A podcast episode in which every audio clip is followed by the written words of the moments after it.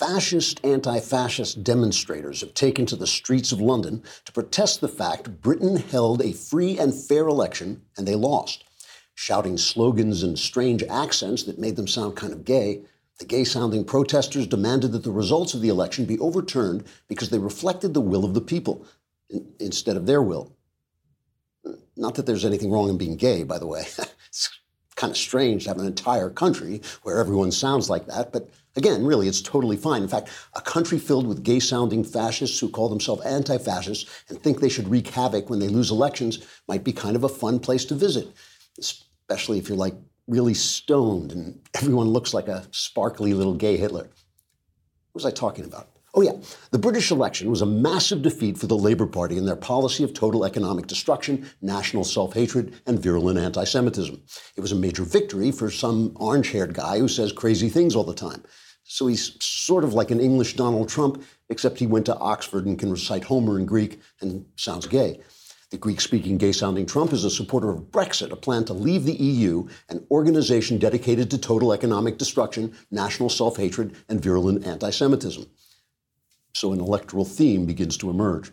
Many of the protesters felt cheated because the election was won by older, wiser voters instead of by spoiled young ignoramuses like themselves.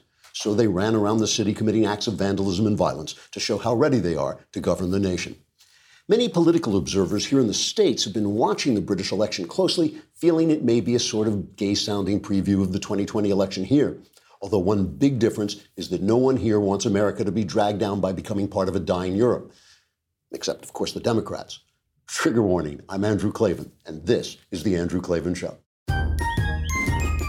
I feel hunky dunky, life is tickety boo.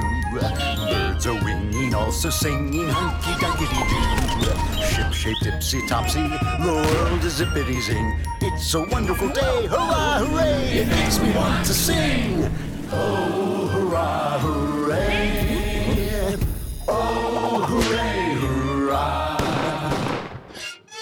All right, here I am broadcasting in beautiful New York, where I am for the Christmas holidays. Last week of the last Clavenly week before the Christmas holidays come along, but then, of course, you'll have Jesus, who's probably better than Klavan.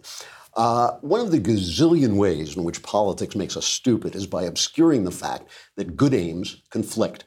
Essentially, good things like free speech and capitalism come into conflict with other good things like civil discourse and fair treatment of the less powerful. Most of us, by nature and by philosophy, support one conflicting good more than the other. And in the heat of politics, we often forget that compromise is not always a sin. Now, I'm a freedom guy first and foremost. I'm always wary of restrictions on free speech, for example, because I don't think our elected officials are even a little tiny bit more wise or good than your run of the mill steelworker or homemaker, and so they shouldn't be given the power to silence them. But right now, my commitment to free speech conflicts with my commitment to another good, the good of free enterprise. When a business essentially monopolizes a central means of communication, like Google or Twitter does, it becomes a power center like unto government itself. And at that point, though the business may be technically exempt from the First Amendment, I'm in favor of forcing them to comply with American values of free expression. The other day, Instagram and Facebook suspended the account of Owen Benjamin, Benjamin was a right wing comedian. I had him on this show twice, I think, and he was edgy and funny back then, pushing the envelope as comedians do, but not really hateful. Then, in my opinion, something terrible happened to him. If I had to guess what it was, I would say he'd been on medication and stopped taking it, but that's just my guess. In any case, he started spewing the ugliest anti Semitic filth and lunatic conspiracy theories, often including utterly despicable attacks on my pal, Ben Shapiro. If I have any sympathy for Owen, it's only in the sense that I believe he's in need of serious psychiatric treatment. But that could be said of a lot of very, very bad people, so my sympathy is extremely limited. I don't think the world will be any the worse for having less Owen Benjamin in, rather the opposite. But this censorship worries me all the same. We already know for a fact that the left would like to silence all those who disagree with them on the specious grounds that disagreeing with them is somehow hateful. And we know that Silicon Valley is leftist, and many there hate us conservatives so much they'll violate essential principles of Americanism to shut us up, especially if they think it will help Democrats beat Trump in the next election. YouTube already restricts videos by Dennis Prager, as decent and civilized a conservative as ever lived, and they frequently even demonetize me, one of the nicest people I know. These monopolistic corporations cannot be trusted with our free speech rights. The time has come for government, yes, the government, to make some free speech laws governing search engines and social media. These are not publishers with rights and responsibilities for their material. They are platforms like the phone company that everyone should be able to use. We should not give up our first and most important freedom on a capitalistic technicality. We will be talking about more stuff, including this, these hilarious interviews that just uh, with uh, James Comey and uh, Adam Schiff that shows just how far our press has gone bad. But first, let us talk about the wonderful First Leaf. First Leaf is a genuinely good deal if you like wine, and I like wine. It is a uh, it's like a club that will send you a number of bottles of wine on your own schedule. They can send it every month, or you can make it two months, or whatever you want. What you do is you get started with a First Leaf wine quiz, and I use this and assess it assessed my wine drinking preferences. And one of the things about me is once I find something I like, I stick with it. So this really helped me to change and taste some wines I wouldn't have ordinarily taken. First Leaf then created an introductory six pack of wine for me, and all, all just $29.95. And they sent you six bottles of wine for $29.95, which is uh, amazing because normally these bottles of wine go for 20 bucks a piece. My bottles arrived, I tested them, I rated them, and then they could readjust their uh, idea of what I like and send me something more specific to me. And it really worked. It really is good wine. It, it, really is. Sign up with my link and you'll get an exclusive intro offer six bottles of wine for only $29.95 plus free shipping. Just go to tryfirstleaf.com slash Andrew. That's six bottles of wine for only $29.95 plus free shipping at try, T-R-Y, firstleaf, that's one word, firstleaf.com slash Andrew. Really, just give it a try because you can cancel if you don't like it, but you will definitely like it also another kingdom is now available to everybody and now we're doing some of the greatest episodes in the story. Re- these really are terrific episodes so if you're into the story already you don't want to miss them. If you're not you want to catch up and get to them. Another kingdom is available to everybody. So over the weekend uh, clint eastwood's new film richard jewell about this guy who was burned by the FBI and by the press. Uh, he was accused of uh, being a bomber when, in fact, he had been a heroic security guard who saved li- lives during the Olympics. Uh, and this this picture, the picture bombed, uh, which was a little uh, touching to me because it was noted that it was Clint Eastwood's worst bomb since True Crime, the movie he made based on my book. And the only difference is True Crime was not one of Clint's best movies. This is a really good movie, and I'm sorry to hear it bombed. And of course, the press had been attacking it relentlessly. Uh, because it made them look bad, and they felt it made them. It reminded people of how badly they're treating uh, how badly they're treating Donald Trump. Speaking of which, speaking of which, I keep going through this Horowitz uh, report. It just completely, which just completely debunked uh, the Steele dossier and the FBI FISA process that, with which they that they used to bug uh, the phones and spy on uh, four Americans associated with Donald Trump. Now, Steele's, let's start with this. Steele, the, this is the dossier that had all this uh, Oppo research that Hillary Clinton and the Democrats paid for, Oppo research from Russian sources uh, that had, had these ridiculous attacks on Donald Trump. In the report, Horowitz says that Steele misstated and exaggerated the sources of his statement and he said the report was full of rumor and speculation, and some of it was, he said it was word of mouth and hearsay, and some of it was even jokes that were taken seriously. So it was completely debunked, except for stuff that everybody knew, like Carter Page took a trip to Russia. That, you know, that was in there, but everybody already knew that. Everything in it was totally debunked. Here's how it was covered by the press, especially CNN and MSNBC. Your intel community has corroborated all of the details in there. The all, meeting. Some of the substantive content, content of the dossier we were able to corroborate in our intelligence community assessment, which mm. from other sources in which we had very high confidence. Level. We know that with the FISA application, the relevant parts of Christopher Steele's dossier were corroborated. Say that if the application included information from the dossier, it would only be after the FBI had in fact, corroborated information through its own investigation. We also know that as time goes on, more and more parts of the Steele dossier get corroborated. So when the president just refers to it as fake dossier, that is false. Uh, I I don't think that's that, that is the accurate characterization for the entirety of the dossier. To be clear, investigators have corroborated part of the uh, dossier. Dossier has been corroborated by the intelligence community. U.S. investigators have corroborated some of the allegations in that dossier. Although we do know that parts of it have been corroborated. It's not been corroborated but it hasn't been disproven. so, so that's the press, and of course they completely, completely blew this story as they blew the Russia story. Funny, funnily enough, blowing it in the same direction, in an anti-Trump direction, which I'm sure, I'm absolutely positive, was just a, a coincidence. The coincidence being that they all happen to be a bunch of anti-Trump liars. But, but here's the thing: they're never going to apologize. They keep talking about the way they're reporting on the Horowitz report makes it sound as if uh, there was something, there was some there there. And James Comey was on Chris, the Chris Wallace show on Sunday. And James Comey has now started a new school. I call it the School of Sleazy Weaselism. The School of Sleazy Weaselism is where you not only keep lying about what happened, you try to lie in such a way that it makes you sound not just like you're not a bad person. He's trying to sound like he's actually our moral guide. He is the North Star, of moral uh, action. So remember, Comey said that the FISA warrant process was absolutely fine, nothing wrong with it. He said that the uh, Steele dossier just played a small part in it, where it actually was the center of the dossier. It was almost everything. I, it, it just played a, a small uh, part of the FISA warrant request, where it was actually a huge part of the FISA warrant request. He called it essential to the FISA warrant request. So Chris Wallace, in a fairly tough interview, I mean, there, I had some some uh, complaints about it, but it was a fairly tough interview. He starts, he plays a cut of Horowitz being asked why there are these 17 errors and omissions that all go against uh, Trump and Carter Page. And these are things like lying to the to the judges, holding withholding exculpatory evidence, not telling uh, the the lawyers at the DOJ that this exculpatory evidence existed, so they didn't include it in the FISA warrant.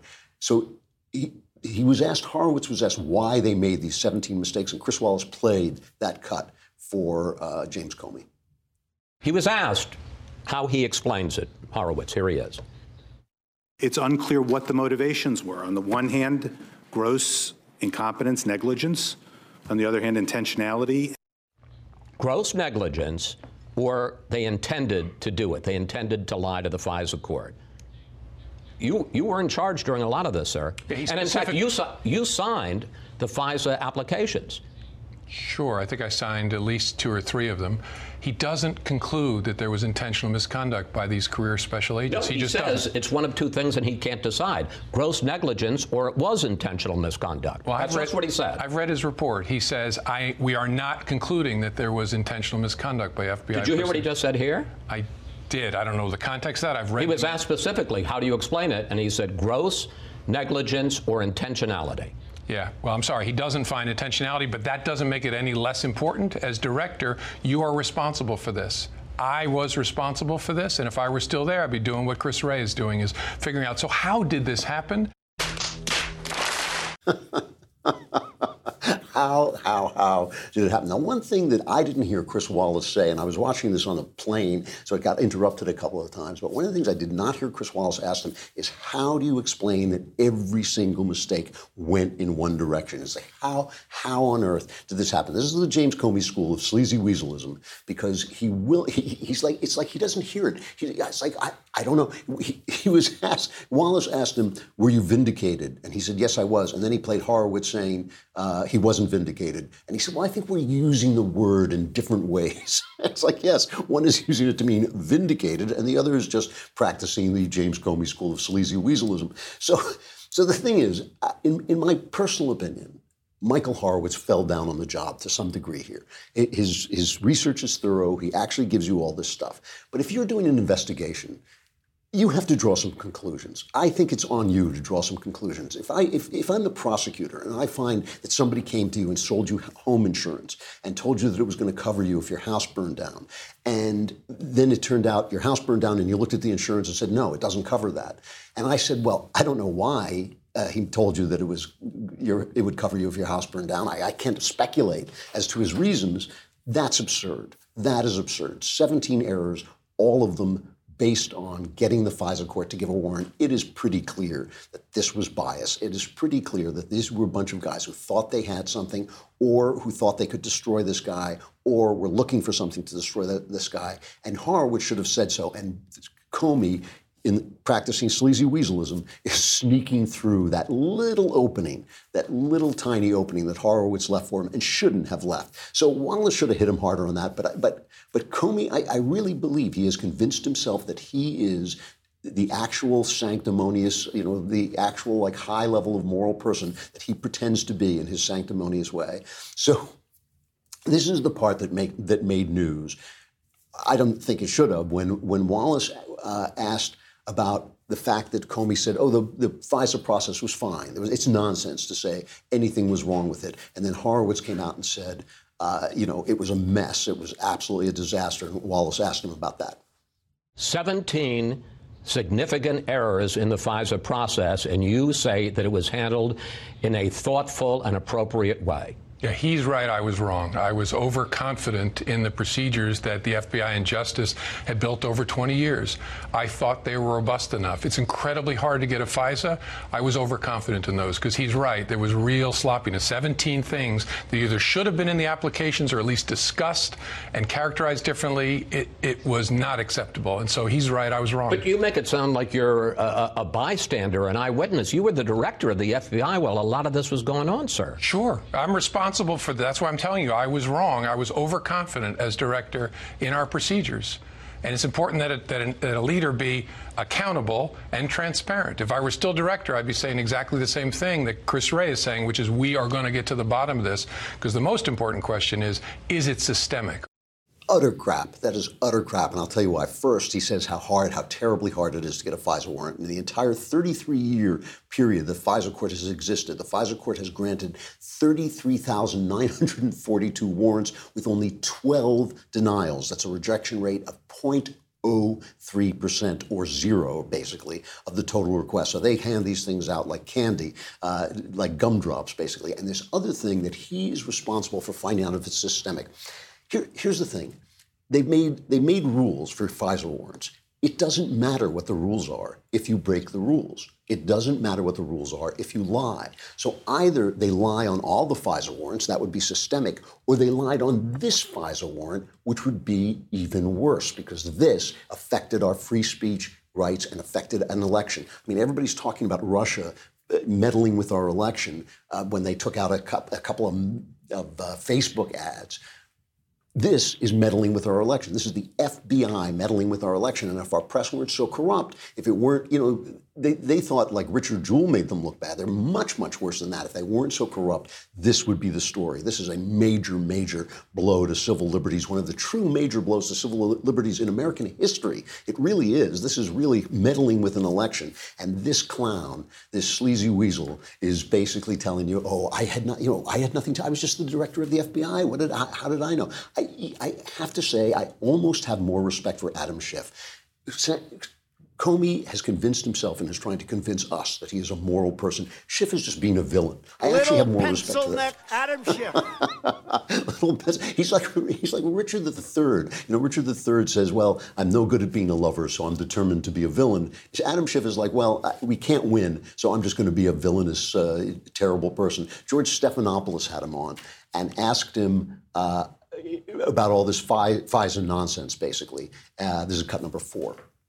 I certainly accept that uh, two years later, 170 interviews later, and 2 million documents later, the Inspector General found things that we didn't know two years ago. Uh, and I certainly concur with the Inspector General's conclusion that there need to be significant changes to the FISA process.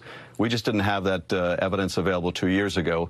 But I think equally important, uh, those that have made the argument, including uh, many that uh, are fond of the Wall Street Journal editorial page, that uh, somehow this investigation was tainted from the start, improperly begun, uh, driven by political bias, that it was all essentially a deep state conspiracy. They were spying on the Trump campaign. Uh, all of that was debunked by the inspector general. They're lying to your face, straight to your face, lying to you. Or this guy's an idiot. it's a complete lie. It's a complete lie. You know how you know how we know we know it's a complete lie. And if George Stephanopoulos were not a Democrat hack, he would have pointed this out. You know how I'm always making fun of Nunes, Devin Nunes's name. Nunes knew. That's not a joke about his name. Nunes knew everything that was in the report because he was on that committee and he filed a memo saying that everything that the report said, he filed a memo telling, uh, telling the uh, Congress that everything that happened uh, in the Horowitz report happened. And Schiff filed a counter memo saying, no, it didn't. So Schiff lied then, and he's lying now. He said, well, how could I have possibly known? Nunes knew, so he should have known. And the fact that Schiff is such a liar, the fact that he's such an open villain, throws impeachment this impeachment thing into a whole new light. And I'll talk about that in just a second, but first let's talk about wise foods because disaster can happen at any minute. No matter where you are, there's some kind of disaster that can happen. You don't have to live in fear. You don't have to sit around worrying that everything is going to fall apart. You just have to be prepared, and wise foods helps you to be prepared because when government resources are strained, it can be days, if not weeks, before you can get to fresh food and water, and you can't rely on someone else. You have to rely on yourself. Don't put yourself in that situation without help Wise Foods sends you the kind of food you need, the kind of food that can be preserved. All the ingredients are chef prepared internally by Wise Company. All you need is four cups of water. It doesn't even need to be hot. And you take the contents of the pouch, pour them into the water, you stir, cover, and that's it. In 15 minutes, you've got what the military calls an MRE, a meal ready to eat. And you've got it right there, and you don't have to worry about whether they can bring food for you. Wise Company uses the finest ingredients and food preparation technology to ensure optimal freshness and flavor flavor. Until the end of this month, Wise is clearing out inventory to make room for redesigned packaging in 2020. So go to wisefoodstorage.com to take advantage of this clearance sale and save up to 70% off. And as always, shipping is free for my listeners when you use Klavan at checkout. That's wisefoodstorage.com and use code Klavan to save up to 70% off and get free shipping. In every emergency, you have to know how do you spell Klavan? K-L-A-V-A-N, there are no easy you know, that's, uh, I hope you were following that because there are no easy I just make it look this easy. Listen, the, the thing is the narrative that we've been hearing from the press, or at least from the right wing press, is that the impeachment, this impeachment process that's going forward, is bad news that is obscuring all the good news that Trump, Trump had last week, all the news of Trump's uh, accomplishments. And let me just give you a list from the Washington Examiner of all, everything that happened just in one week in this Trump administration. He got the agreement on the new U.S. Mexico Canada trade deal, the revised NAFTA, and we'll try and talk about that a little bit more. But first, he got a new budget, including more than $1.3 billion for a border wall and blocks that blocks a government shutdown. House approval of the U.S. Space Force, a brand new branch of the military, government family leave that will be a model for a proposal for the public. This is something that he's been working on for a long time. Tentative agreement on trade with China. It's kind of a truce in the trade war with China where we get uh, some guarantees from the Chinese. Approval of Trump's 50th federal appeals judge, confirmation of a new Food and Drug Administration chief, and the signing of that pro Israel anti Semitism executive order, which has the New York Times, a former newspaper, so in a lather because they know a lot of their readers are Jewish and will like this thing that they've been explaining it away for four days. There have been articles about the fact that it's not really a good thing, which it is. There have been articles about it for four days in the New York Times. So the idea is all these are obscured by the negative impeachment news. And my question is, is if this is a completely political, completely one-sided, completely partisan effort to overturn an election, is it really bad news for Trump? Is it really historic in any way? Isn't it just only historic in the fact that the Democrats have amped up their desire to overturn this uh, election to to a new level. But it's not historic like it's a real impeachment. There are no laws being broken. He's not accused of having broken any laws. Here's Trump talking about the way he feels about it, which I'm sure you already know. It's a scam. It's something that shouldn't be allowed, and it's a very bad thing for our country. And you're trivializing impeachment. And I tell you what, someday there'll be a Democrat president and there'll be a Republican House, and I suspect they're going to remember it because when you do, when you use impeachment for absolutely nothing other than to try and get political gain. Now, with that being said, my poll numbers, as you know, have gone through the roof. Fundraising for the Republican Party has gone through the roof. We're setting records. We've never, nobody's ever seen anything like it because the people are disgusted. The people are absolutely disgusted. Nobody's ever seen anything like this. And I watched yesterday, I got to see quite a bit of it yesterday, and I watched these Democrats on the committee make fools out of themselves. Absolute fools out of themselves. The problem that the Democrats have is they have turned Trump into a flat out truth teller. Like Trump has this way of being a carny barker, of overstating everything, of everything. You know, he says his polls have gone through the roof. That's not true. But his polls have risen about, uh, his job approval rating has risen about 3%. What I'm sure is true is that the donor base is going nuts. I'm sure they're just funneling money to the GOP with this. They must be furious, and the base uh, must be totally lit up. So I'm sure he's absolutely right about that. But everything else he said is just basically true. So if this is just a pure partisan effort, um, if this is just a pure partisan effort, is it really a blot on his presidency in any real way? I mean, you can say he was impeached, but at this point, eh, as he said, impeachment really means nothing. Another win that Trump had this week aside from the fact, oh, by the way, that the stock market has now just broken, just as I was coming in, broke another record, uh, had another record day, uh, which made me remember Paul Krugman's statement after Trump won and the markets dived. Remember that? And Paul Krugman in the Krugman in the New York Times said, "When will they recover?" My first guess is never. So I, they, I guess they gave him another Nobel Prize for economics. Uh, but but here's the other thing that happened this week. Nancy Pelosi was at a friendly meeting, you know, a friendly interview where she had a moderator asking her questions, and the moderator asked her, "How come impeachment uh, is going so? Why are you rushing the impeachment?" Here was her response. One of the biggest criticisms of the process has been the speed at which the House Democrats speed? are moving. If this is, but seriously though, seriously. It's been going on for 22 months, okay? Two and a half years, actually. There has been some criticism, though, I will say, about whether or not you should move forward before the end of the year or wait for the courts. Why do you think now is the time to move? Well, I think we're not moving with speed. This uh, was it two and a half years ago that they initiated uh, the Mueller uh, investigation. I feel the need, the need for speed. Two and a half years. She is admitting that this has nothing to do with Ukraine. Two and a half years ago, they started the Mueller investigation. That came a cropper, so they went to Ukraine. This is why.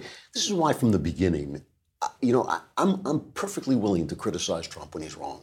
I'm I'm perfectly willing to say he needs to be impeached if he does something impeachable. And, and, and I'm perfectly willing to say that he shouldn't have mentioned Joe Biden on that phone call, on the phone call with Ukraine. But, you know, it's, it's kind of typical Trump. He went over, he stepped over a line, but it's only a line of politeness. He could have easily just said, I want you to investigate corruption, including corruption with Burisma, and nobody would be able to say anything. But the fact that he mentioned a political op- opponent was careless. Okay, it's careless. You impeach a president for that in a pig's eye, right? But the fact that this has been going on for two and a half years and she uh, and she admits it just shows that this whole thing is a scam. Trump is absolutely right about it, which is the reason the minute it started, I remember we were on the backstage show and everybody was saying, well, should he have said this? Should he have mentioned Joe Biden? Should he? And I just said, I, I don't care. I don't care. This is an attempt to overthrow an election. And it's not even that at this point. It's an attempt to gain political points, and I think it's costing him. And what's really interesting about it, too, is that with this new NAFTA deal, the Democrats worked with Trump, and they got a lot of concessions. They got a lot of concessions to get the deal done, as you would with a House that is uh, majority Democrats. And, and so some Republicans are complaining. Here's Robert Lighthizer, who is Trump's negotiator, talking about the concessions he made and why he made them with the Democrats. We had an election, and the Democrats won the House. Number one. Number two, it was always my plan, and I was criticized for this, as you know, it was always my plan that this should be a Trump trade policy. And a Trump trade policy is going to get a lot of Democratic support. Remember, most of these working people voted for the President of the United States. These are, these are not his enemies. So, what did we concede on? We conceded on biologics. Yes, that was a move away from what I wanted, for sure. But labor enforcement? There's nothing about being against labor enforcement that's Republican. The president wants Mexico to enforce its labor laws. He doesn't want American manufacturing workers to have to compete with people who are, who are operating in, uh, in, in, in, very difficult conditions. See, this is, I actually agree with this. I mean, some of the things in, the, in this uh, uh, bill, in this treaty, are, are very questionable. Like the, it, it, requires a certain amount of cars to be manufactured uh, in the U.S. It's got some protectionism in there, which I, have never really been fond of. But we'll see how it works. I mean, you know, we don't know whether these things. It's it's very complex. Trade is a very complex thing. But in, at one point, it says that the Mexicans have to pay workers sixteen dollars an hour. In other words, it's not. It is not right for an American businessman who is living off the fat of the land, who is li- making money in America, who's living with the freedoms of America, who's living the good life in America, to be ma- building factories in places where they treat their workers like slaves. That's it's un-American to, to begin with. It's un-American not just because he's moving his factory out of the country. It's un-American because we don't treat workers like slaves, and it's not fair to do that. And to say, oh well, you get a cheaper iPhone if you use Chinese slaves to manufacture it. Uh, you know, come on. I, you know, we talk about this this country being built on Christian principles. Uh, you, I, I don't think that that is a fair thing to do, and I think the government can say we can make treaties like this about it. On the other things, the one thing we can say about this is too soon to tell whether this is going to be better than NAFTA. Uh, the Wall Street Journal says they think it's worse than NAFTA. It's it, it's too soon to actually tell in its results and the way it's going to work but at least it's Trump's thing. It is something he wanted. And it's it's funny. I, I, I, think back to this conversation I had with Ben way back in the beginning of the administration. We were in Dallas at the site where JFK was killed. And, and Ben said to me, What do you think is the best thing that can happen? And I laid out this thing where I said he'll cut taxes and the economy will go through the roof and then he'll start to do things that will drive you crazy. And I'm sure a treaty like this, I haven't talked to Ben about it yet, but I'm sure a treaty like this, there are things about it that drive him crazy. And I, I think the uh, leave for women, which I'll talk about more later on, the, leave, the parental leave for women uh, probably drives Ben a little crazy. And I'm, I have sympathy with that. It's a Democrat thing. It's a thing that Democrats would support, normally not a thing that you would get from a Republican. But that is because there is a new conservative coalition. And that's what I'll talk about in just a minute. But first, I got to say goodbye to Facebook and YouTube, which will give you a moment to go to dailywire.com and subscribe, which you should be doing anyway because we want your money. You know, I mean, and when you subscribe, you know, it protects us from boycotts and it protects us from out the outrage mob and it protects us from media matters saying, oh, you know, Klavan said this and now you have to drop his sponsors. If you we have your subscriptions to back us up, we don't have to be uh, afraid of that. So it's worth that. Plus, of course, with the top level, with a high level subscription, you get the fabulous leftist tears uh, tumbler um, forged out of material uh, found on the cliffs of Mount Doom and then shaped uh, by the delicate fingers of uh, Mexican virgins. I, I, just made that up. Don't don't pay any attention. See, this is what I mean. If, if I said that and we don't have your subscriptions, on, I'll be taken off the air. Come on over to dailywire.com.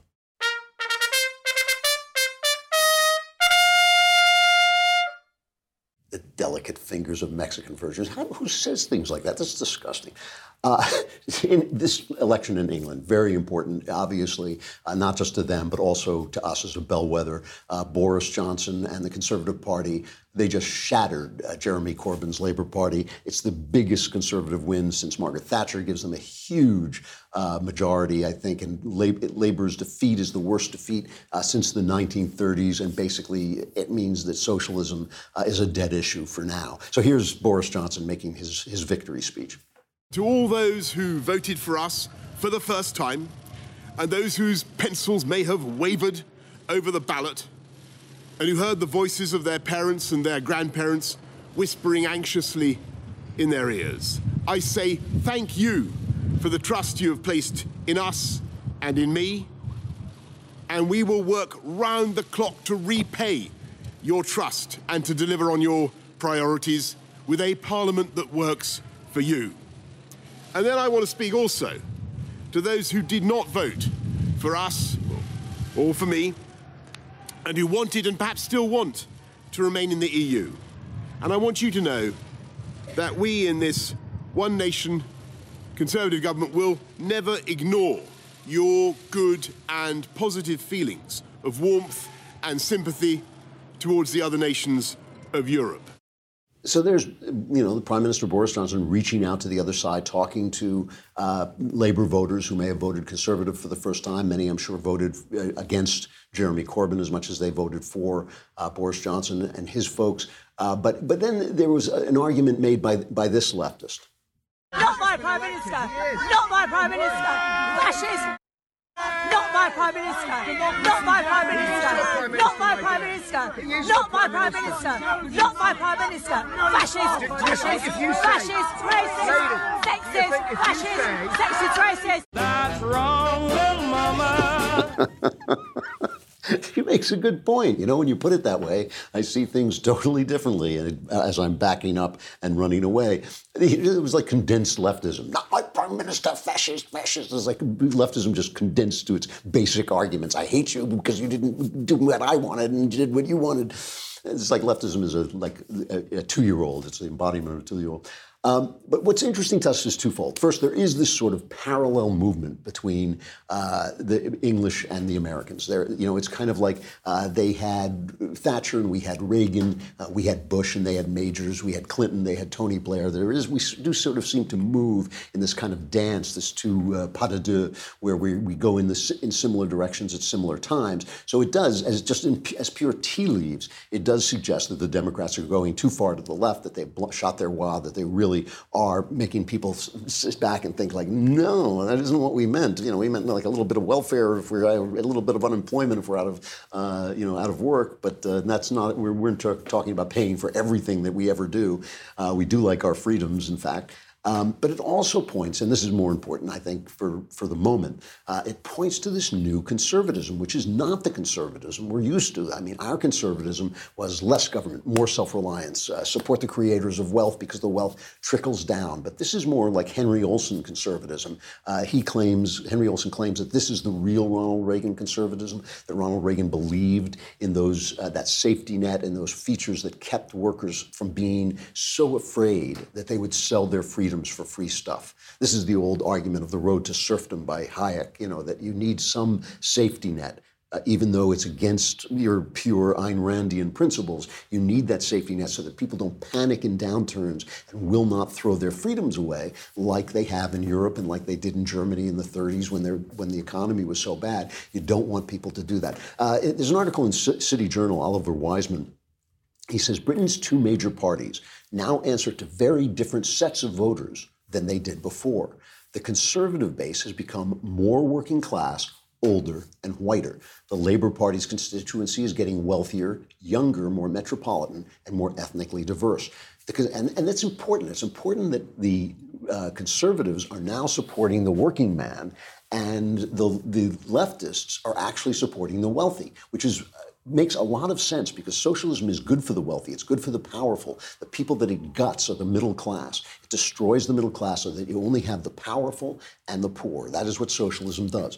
The conservative, this is going back to City Journal, uh, Oliver Wiseman, the conservatives leaned into this realignment, and not just by promising to get Brexit done, which is the other part of this election I haven't even talked about, but, but a set of modest spending pledges, in particular on health care, paired with an increase in the minimum wage and a tough stance on crime and immigration, revealed an understanding that the unoccupied center ground of British politics was not a fusion of social and economic liberalism, but something very different. And of course, that bears a lot of comparison to what is happening here, that we now, on the conservative side, are dealing with a uh, a lot of working class people who want their entitlements in place, who want there to be a safety net uh, that will catch them when there's a downturn so that they don't panic. And the other part of this, of course, is the nationalism. This is a Brexit, Brexit vote. It means that they will have been, they will be out of the British will, if all goes well, be out of the EU by the end of January.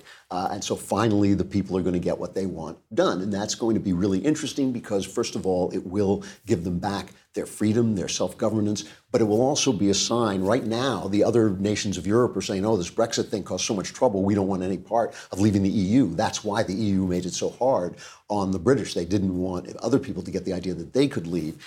But once they leave, and if it goes well, and it probably will go well, and Donald Trump will probably help them with a great trade deal, but if it does go well, then the other nations of Europe, the other nations of the EU, are going to say, well, maybe we should leave as well. So, you know, we, we what we see here, like when we look at this with the uh, the maternal leave, when we look at uh, concessions on the new NAFTA uh, for unions that have Republicans nervous and and me nervous. I mean, I'm not saying that like I, I, like all these things either, but we're looking at a new coalition, and politics is you know a matter of winning, as cocaine Mitch McConnell said.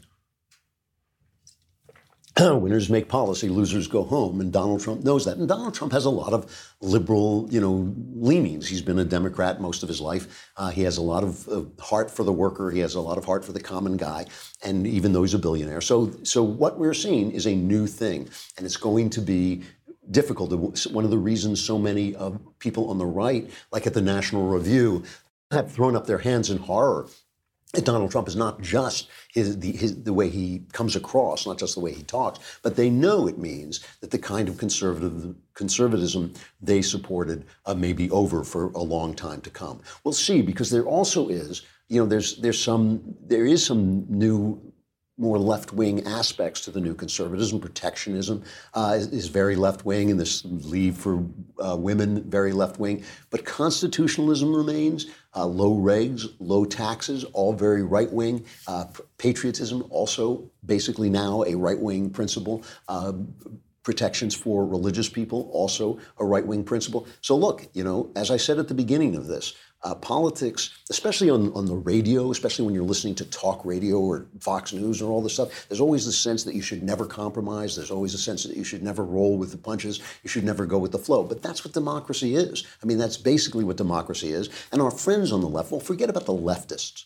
Forget about the leftists, but think about for a minute of those people who are a little left of center, who are liberals. Uh, you know, they, they, have things to say. They have complaints to make that are justified. Uh, they point out injustices that are really there. And so this, this may be a, a, truly good thing in that it may create a new center that will survive things like uh, the, the, change in demographics that will survive, um, you know, downturns in the economy that will give us a new kind of conservatism that will have things in it that old-fashioned conservatives like me may not like, but may give a, a new conservative to a new generation that will hold on to it, and that would be a very good thing, and that would be a triumph of the Trump uh, revolution. I want to uh, end with a final reflection. I've been thinking a lot during this. Um, Advent series. I've been thinking, uh, Advent season, I've been thinking a lot of uh, Mary and the role of mothers. And I had this interesting thing because my wife has, was in New York a week ahead of me, and so we were separated for a week. And we both had the same, noticed the same thing. I was in church when I started to notice um, the intense importance of the love that mothers give their children because you sit there and you see uh, a child who is glommed onto his mother, a mother who is 100% there uh, for her child, and you realize they are receiving something that is, is how can I put it? It's priceless. The people who have it, I, I, did not necessarily have it, and people who have it have an advantage in life that other people don't have. It is something that will make them solid their whole life long. And people who don't have that instantaneous, deep connection uh, with their their mother in the first few years of their life never get over it, or if they do get over it, they have to work incredibly hard. And I was thinking about that, about how what a beautiful thing that is. And then last night on my way back to my hotel, I stopped in a bar for a glass of wine. One of my true pleasures in life is sitting in a bar with a glass of wine and watching football on TV. So I thought I would do that before I went to bed. And I stopped into this very nice but uh, but basically empty bar where there was a nice girl behind the bar, tending bar, who looked like she was in her 20s. And they were playing the football on TV, but they were playing rap music um, on. They were playing rap music on the speakers, on the audio.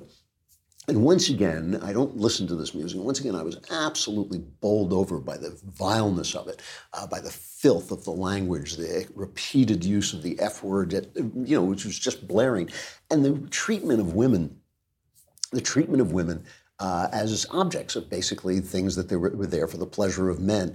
And I was watching because a, cu- a, couple of other uh, young women came in with their boyfriends or with their escorts, at any in any case, and and I was watching them because when there's a beat and you're a young girl, women move to the music, and they were sort of doing that, but also sort of not. I thought I sensed a little discomfort. I wish I had been able to ask them how they felt about having this tripe come over. That really was, uh, I mean, I would have left if I'd been with my wife, but I couldn't figure out a way to ask them without being creepy.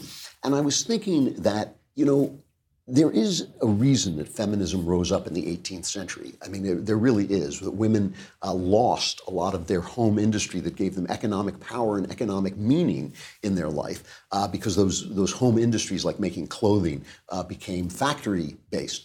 And I'm, I'm hoping some of that will come back now with the computer age where you can work out of your home. But the other thing is the fact that children live longer, which is a wonderful thing, also reduces the value of women as producers of children, right? Because before you needed 12 children just to get two. Now you have two children, you have a very good chance that they will live. And so that really means that the work of motherhood has become less economically uh, urgent, that you can do it less. And, and that has a funny effect. Of course, the children living is a wonderful thing, but has a funny effect of making women the, fact of motherhood less economically viable. And so you're thrown back on your values. Technology does this. It, it, it, sometimes makes it possible for you to do things that are against your values without consequence. And so you're thrown back on asking yourself whether your values were good in the first place. And I think women have been sold a bill of goods by feminism. I think that they've been told that work, going to work in an office, for instance, uh, is, is more important. Leaning in, like men do when they work, is more important than this, uh, this motherhood job, which I think is the most important job. And so it's a, a, good thing in the same way it's a good thing for employers to give leave to mothers who have children. But it sends the message that the employers, that the work a woman does for her employee is their first job, and they're allowed to go home for a little while to take care of this other job, when really employers are there to employ men so that men can pay for women to do the thing that they do best, and most importantly, which is raising children. And I think that they've been sold a bill of goods. I think that, that without uh, motherhood as their center, I think women become these objects that are, reflect, that are reflected in rap songs. And I think that for women to have to sit and listen to that in a public place, listen, somewhere between acceptance of that and censorship. There's got to be a place where it simply becomes unacceptable. And maybe the fact that one of these songs was by Kanye West, uh, and I'm sure you know what song it was. It's called something like "I Love That" or "I Love It." Um, one, maybe the fact that one of these songs was by Kanye West, and Kanye West has become a Christian who has denounced some of his own work. Maybe that shows that we are on a trend where this will become unacceptable as it should. And then, then you can censor it without giving government too much power. I got to stop there. I will be back tomorrow, last of the Klavan weeks before the end of the year. So you want to suck up as much Klavany goodness as you can. And I am Andrew Klavan, and this is the Andrew Klavan Show.